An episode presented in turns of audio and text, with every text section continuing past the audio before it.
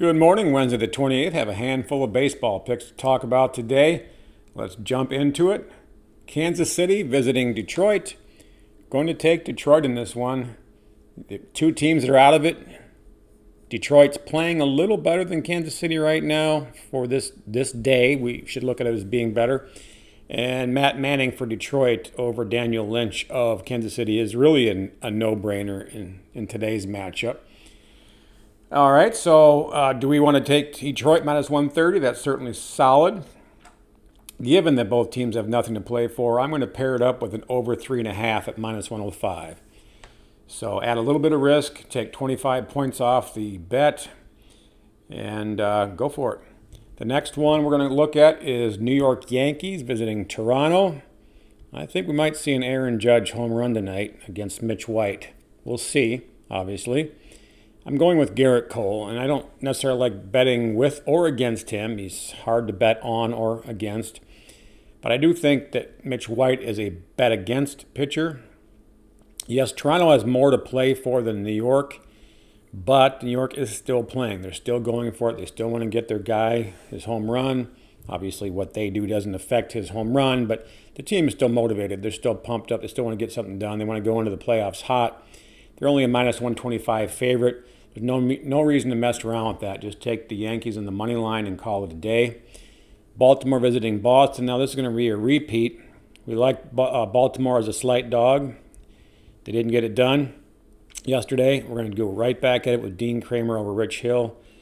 It's a, again, it's a pitching matchup, an advantage, and it's a team advantage. The only thing that's going against Baltimore is is in Boston. But uh, Boston is no great team. They're thirty-eight and thirty-eight at home. Let's look for Baltimore here and bounce back spot. Philadelphia visiting Chicago Cubs. This one, we have to go with Philadelphia. We're going to take them on the run line, minus one and a half at minus one oh five. Not going to play with the total. We do have the same wind and weather conditions as yesterday, which was a low-scoring game. I thought it might break out above that. It did not. So I'm not going to play with the total because I would still think we have a tendency to go up here. Although both of these pitchers are better than the pitchers from yesterday, in my opinion. So we'll go with Aaron Nola of Philadelphia over Hayden Wozneski of the Cubs. And let's get Philadelphia to win by two. One and a half on the run line. Saint Louis visiting Milwaukee is the final game on the slate for me. Jose Quintana for the Cardinals against Brandon Woodruff of the Brewers. Again, you have a team going for it here. Milwaukee is a game and a half out of the playoff picture. There's not many games left. There is eight left here. They've got one hundred fifty-four in and eight to go for the Brewers. They need to win these games. They need to win them now.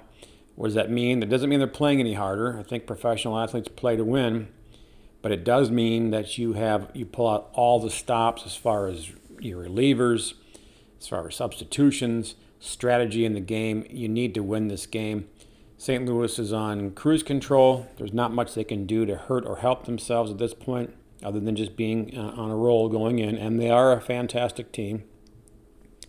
We'll take the Brewers here, uh, but again, one fifty-six, it's getting to be a little pricey. Quintana for the Cardinals has been lights out last five games.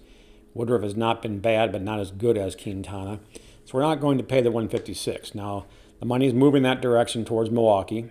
Moved up twenty-some-odd points since open. So we're going with money in this case. We're sharp in public. Well, more sharp, but we still don't want to pay the one fifty-six. So we'll take Milwaukee and under eleven point five in a same-game parlay at minus one ten. If this game goes over eleven point five, I would have to say that the Cardinals have probably been the ones that brought it over there, so we'll lose anyway. So I'd rather lose one ten than one fifty-six.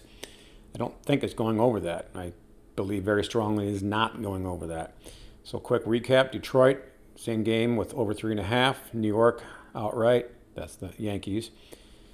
Uh, Orioles outright, Philadelphia on the run line, and Milwaukee outright with under eleven and a half. That is it. Be back tomorrow with some football. Good luck.